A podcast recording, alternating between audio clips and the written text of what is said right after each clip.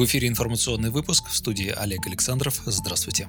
Правительство предложило устанавливать повышенную доплату к пенсии по старости и инвалидности родителям, ухаживающим за инвалидами с детства. Власти разработали проект закона, который приводит законодательство в соответствие с решением Конституционного суда. Ранее суд поставил точку в вопросе, может ли родитель инвалида с детства после его совершеннолетия и признания недееспособным продолжить получать повышенную выплату к пенсии по старости. В связи с этим правительство предлагает внести изменения в закон о страховых пенсиях. Согласно документу, дополнительные выплаты выплаты будут положены всем опекунам инвалидов с детства, не находящимся на полном государственном обеспечении. Доплата должна составлять порядка 1600 рублей на каждого недееспособного инвалида с детства, но не более чем на трех.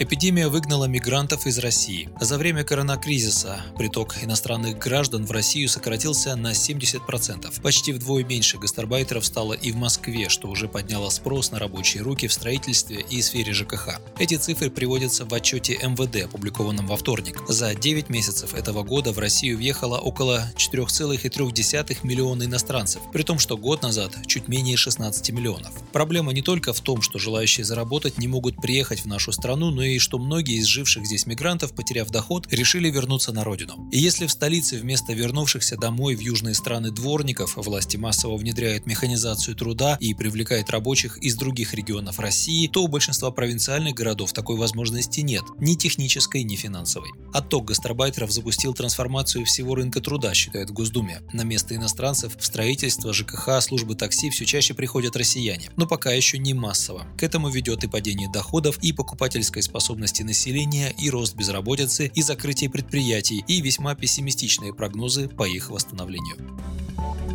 Коммунальщиков заставят уменьшать платежи за некачественные услуги. В Совете Федерации собирается внести изменения в статью 157 Жилищного кодекса в части регулирования порядка изменения размера платы за коммунальные услуги, предоставленные с нарушением установленных требований. Если документ получит одобрение парламентариев, потребители коммунальных услуг смогут платить меньше, не только если те предоставлялись с непозволительными перерывами, но и ненадлежащего качества. При этом штрафы для управляющих и ресурсоснабжающих организаций отменят. Напомним, что в настоящее время наряду с такими штрафами действует и мера экономической ответственности – снижение размера платы за коммунальные платежи. В целом закон защищает интересы собственников и пользователей помещений в многоквартирных домах, которые заключили договора с ресурсоснабжающими компаниями о прямом предоставлении услуг, подчеркнули в Совфеде. Проект закона планируется рассмотреть 21 октября.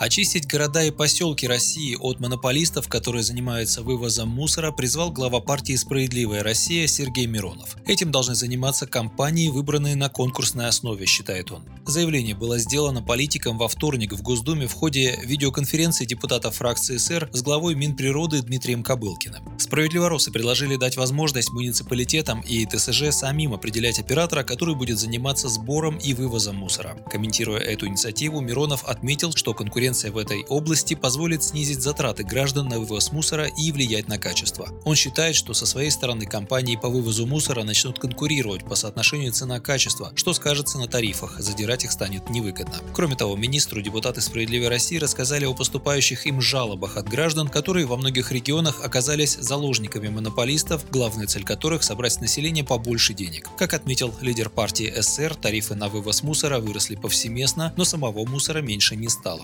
Наоборот, то тут, то там образуется куча отходов, вокруг городов и поселков разрастаются свалки, которые контролирует мусорная мафия, рассказал Сергей Миронов.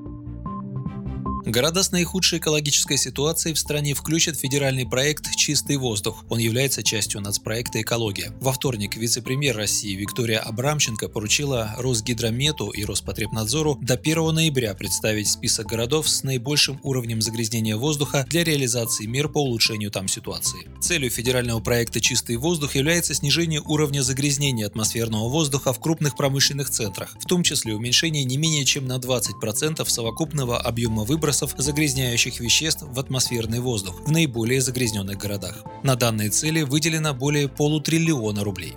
Вы слушали новости. Оставайтесь на Справедливом радио, будьте в курсе событий.